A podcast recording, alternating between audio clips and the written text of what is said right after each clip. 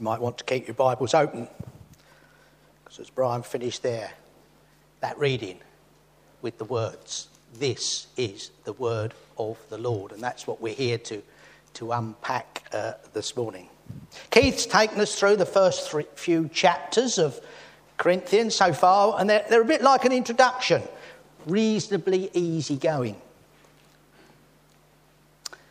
But we find as we go deeper into the life of the Corinthian church through this letter, things are not quite so easy, not quite so easy going.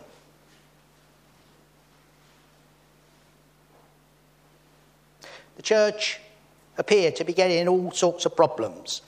And at this point, Keith clears off on his sabbatical. Actually, last Sunday evening, he, he left us uh, with a challenge. I'm not sure I'm quoting the, the words exactly correctly, but he said, Where will you be when I return? Adding the last verse of chapter 4, which we'd studied last Sunday evening. Shall I come to you with a whip or in love with a gentle spirit? And it was said with a usual Keith glint in his eye. Where will you be when I return? So he's left us to work through the, the, the rest of uh, 1 Corinthians with different people each week. And uh, some of us will pick up good sections of Corinthians and others a bit more difficult ones. Well, this morning we're into chapter 5, and I'm sure you're already aware that Corinth was a sex obsessed seaport. Everything happened at Corinth, and hardly any Corinthian convert would have been uncontaminated by sexual immorality of one kind or another. But we find in this chapter a particularly unpleasant case of sexual deviation. A man is living with his father's wife. A man has his father's, uh, his stepmother, or perhaps uh, the wife of his, his father. We don't know exactly uh, where it fitted, but it was probably his stepmother. And he was either married or had her as a concubine, while his father was still alive. Now, this was forbidden in the law of the Old Testament and is specifically mentioned in Leviticus and Deuteronomy. In Leviticus, it says, Do not have sexual relations with your father's wife. Couldn't have been clearer than that. And the prohibition of this was taken over into the early church. So, what the situation was for the early church was that they'd got this problem. What a story. And newspapers, especially the tabloids, love to make a headline jump out, don't they? I, I picked up the, the Telegraph this morning and, and was so encouraged that the headline says Energy Minister says her strong Christian faith can guide her to the top in politics. And we've got least two people who are looking to go to the top in politics who are professing Christians and others who say they are. Well, headlines need to jump out. And, and if the tabloids can't find one, well, perhaps they usually make one up. But more often than not, the famous in our society supply quite enough fodder to feed their pages. But what if the headline read, Christian leader caught sleeping with stepmom? Or Christian church, a cesspool of sin? And that, in a sense, is what Paul had discovered about the church at Corinth. It shows how immature they really were and how important it is for us to remain vigilant against sin creeping into the church while being compassionate towards the sinner. It's so easy to move further and further and further away from God's word and truth. The whole of chapter 5 is really summed up in the first two verses. It's actually reported that there is sexual immorality among you, and of a kind that does not even occur among the pagans. A man has his father's wife, and you are proud. Shouldn't you rather have been filled with grief and have put out of your fellowship the man who did this? Paul states it is actually reported. It's a term he doesn't usually use, but it essentially means people are saying. The idea is that this story of what happened in Corinth has become front page news on the supermarket tabloids. When Paul was in Tesco's at Ephesus, he could have picked up a copy of the paper, the Greek World News, to read about his football team and how they were doing in the latest competition, and saw the story of the Corinthian sexual scandal. And it wasn't a scandal. The problem was was how the church were tolerant to these situations, and that was the amazing story. Of course, we have to be tolerant, we have to be caring, we have to be loving, but first of all, we have to be true to Scripture. And Paul actually seems, if anything, less bothered about the immorality itself than the blatant, arrogant attitude of the church towards it. And sadly, this can happen in the life of the church without us even noticing it. The first thing the Corinthians needed to see was the need for discipline because they apparently had rationalized the immorality so they did not see the need to take any action. Paul's first task was to get the church to see that the situation they were in was sinful, serious, and should not be tolerated within God's church. Of course, the church knew that.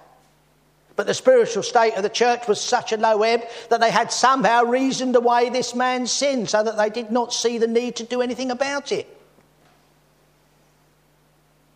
The sin wasn't secret.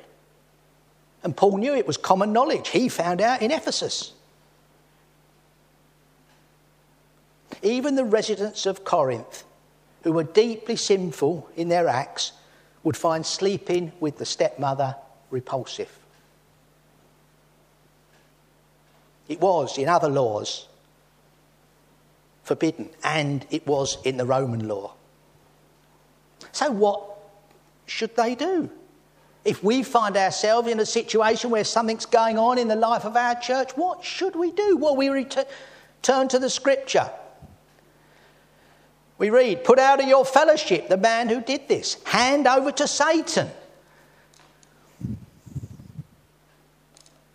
Well, this doesn't literally mean that we hold some sort of special ceremony handing someone over to Satan. To hand a person over to Satan simply means, in scriptural terms, to hand him over to the realms where Satan rules. And we know that Satan is the God of this world. So Paul is saying to them remove someone from the church membership means to place somebody back in the world. And verse 4 makes it clear that this action should be taken when the whole church is assembled under the total authority of Jesus Christ. David Prior, who wrote one of the books I was looking through when preparing for this, um, said that these days the church cannot cope with this. The church is not good at dealing with these situations, and the church finds it much easier to say, we'll get a small group to deal with it. We'll put it to one side and get them to deal with it. And the need for individual discipline is best summarised in the phrase of verse 5 that the Spirit may be saved on the day of the Lord. The person's ultimate salvation is the main objective. It seems hard at time at the time, but the main objective is that the person may be saved. It's worth noting at this point that Paul actually has nothing to say about the woman in question. It suggested that presumably this was because she was not a Christian and was therefore beyond the scope of the Christian discipline. And in verses 6 to 8, we can also see that the need for discipline is also good for the Christian community. Your boasting is not good, is perhaps a major understatement. So, in addition to his concern for the salvation and wholeness of the individual Christian at Corinth, Paul is also concerned for the wholeness and salvation of the church. And we, as a church, and perhaps particularly as church members, need to realise that sometimes we have to take action for the good of a person and for the good of a fellowship.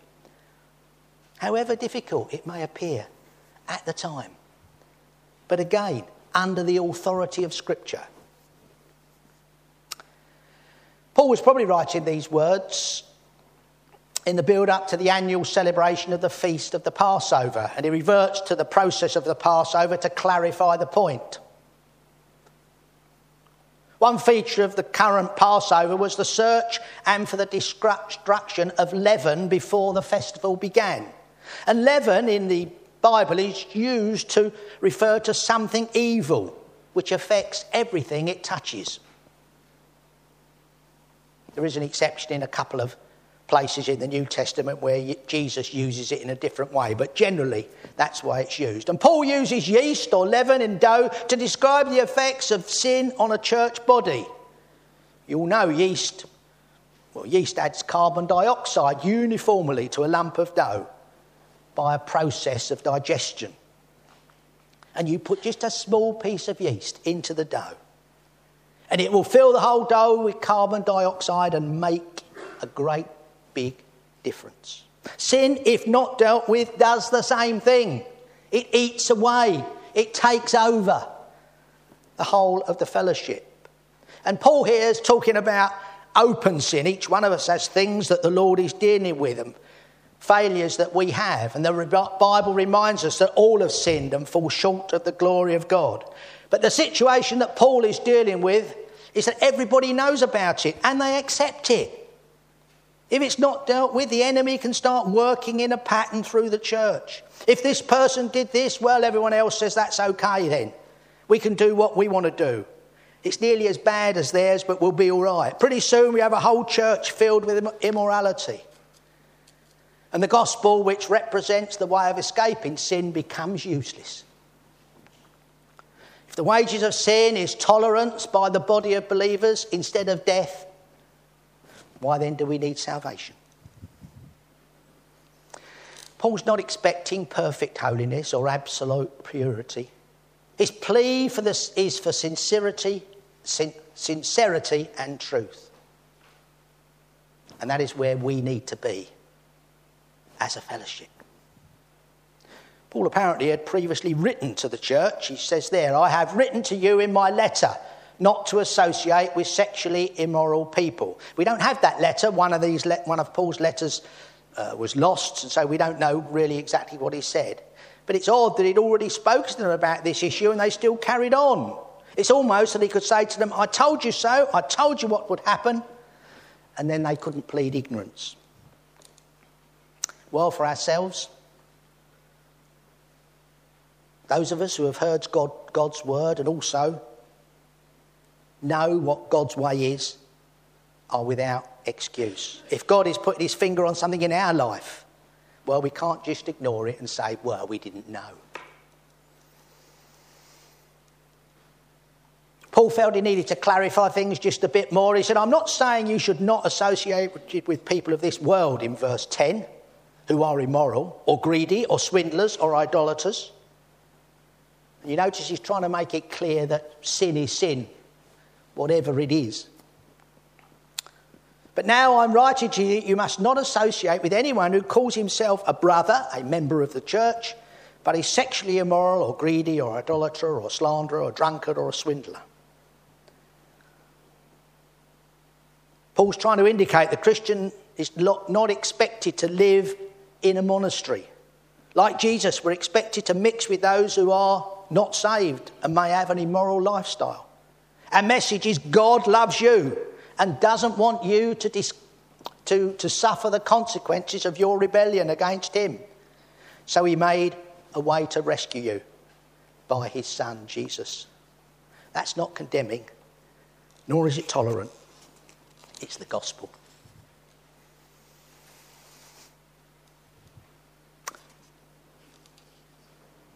Paul reminds the church in verse 12 to put their own house in order and leave the rest to God. What business is it of mine to judge those outside the church, he said.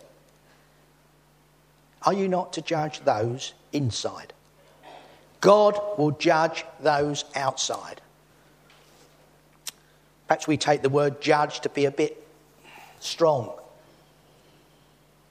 What he's saying is we need to deal with anything that is taking place inside the church And with God's help, we can go out into the world and deal with the world.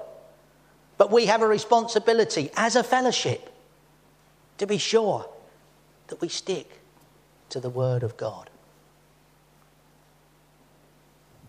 In Galatians 6 1, Paul wrote, Brothers, if someone is caught in sin, you who are spiritual should restore him gently.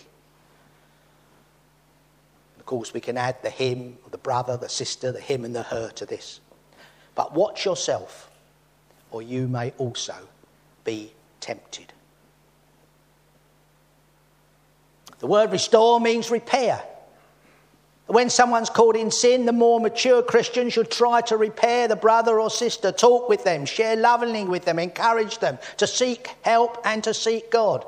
That is always our first course, and that is what the fellowship is for to encourage each other and help. In this case, though, no one was seeking to restore the brother, they were almost celebrating what was going on. Living with denotes a continued commission of sin, not a, a one on a one time act. Well, not an easy passage of Scripture, but a clear passage of Scripture is what we need to do as God's people, as church members specifically. But in all this, we have the assurance that Jesus paid the price for all sins. We sang at the beginning of our service ransomed, healed, restored, forgiven, and we are. But we cannot go on condoning or even encouraging sin by not taking action where it is needed. Well, as we move through this year, looking at our relationship with God and the relationship within the life of the church, how we look at the way that we can grow together, what is reported about our fellowship? When people talk about Linfield United Reformed Church when we're not around, especially non Christians, what do they say about us?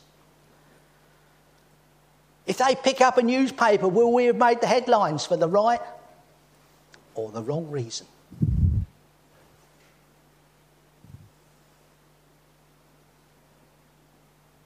If it would be hard for them to recognise us as Christians and different from the world, perhaps it's time for us to get back to the Scripture.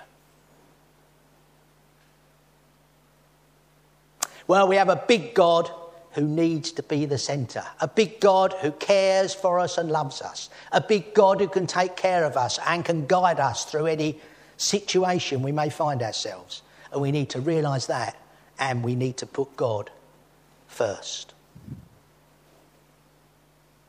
Finally, there is a happy ending.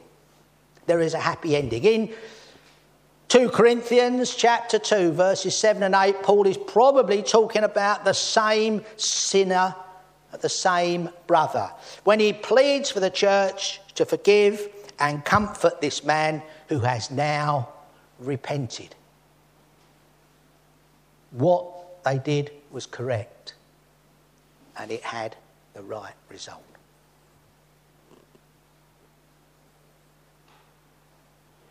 This was not a passage I chose. It is a passage that we need to work through as we go through the letter to Corinthians. Amen.